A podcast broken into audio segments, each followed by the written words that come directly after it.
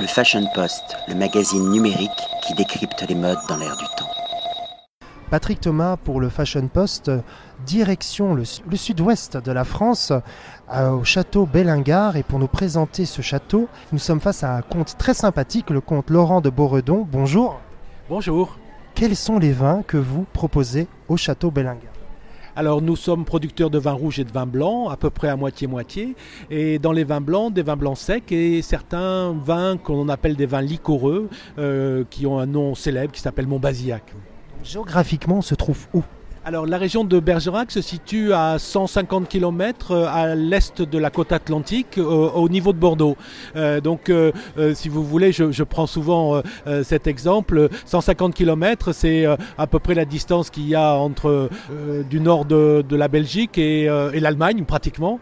Euh, donc euh, c'est vrai qu'on a un climat qui est un peu plus continental que sur le bord de l'eau. Et on est à 200 mètres d'altitude en moyenne avec des terroirs qui sont des terroirs assez lourds, argilo-calcaires avec de la, des roches affleurantes. Et c'est là-dessus que se trouve le vignoble où on exerce nos talents. Alors, vous voyez la vie en blanc et en rouge là-bas au château. Alors, pouvez-vous un petit peu nous présenter chacun des vins? Oui, alors dans les blancs secs, ce sont en général des assemblages de trois cépages dans lesquels on retrouve du sauvignon, de la muscadelle et du sémillon. Euh, on cherche à faire des vins qui soient frais, légers, agréables et, et, euh, euh, des vins de plaisir. Et puis euh, dans les rouges, c'est des vins qui sont un petit peu plus structurés, bien que dans notre gamme, il y a un premier vin qui se veut justement un vin de, de soif, un vin de plaisir. Et puis après, il y a des vins un peu plus structurés.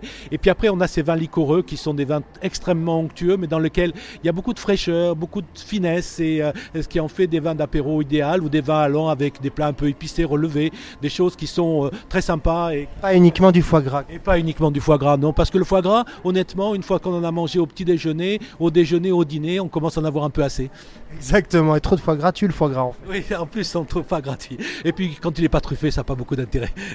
Alors, le vin rouge, ce sont effectivement euh, euh, des assemblages de Merlot, de Cabernet Sauvignon, un petit peu de Cabernet Franc, souvent une petite pointe de Malbec, euh, plus ou moins élevés en, en barrique, donc dans ces fûts de chêne de 225 litres qu'on utilise. Ce sont des vins dans lesquels on a de la profondeur, on a de la matière, mais pas d'agressivité, de la souplesse, de la rondeur, un caractère soyeux. Et c'est ça que l'on cherche à faire pour accompagner euh, les plats du, bonheur, qu'on fait tout simplement.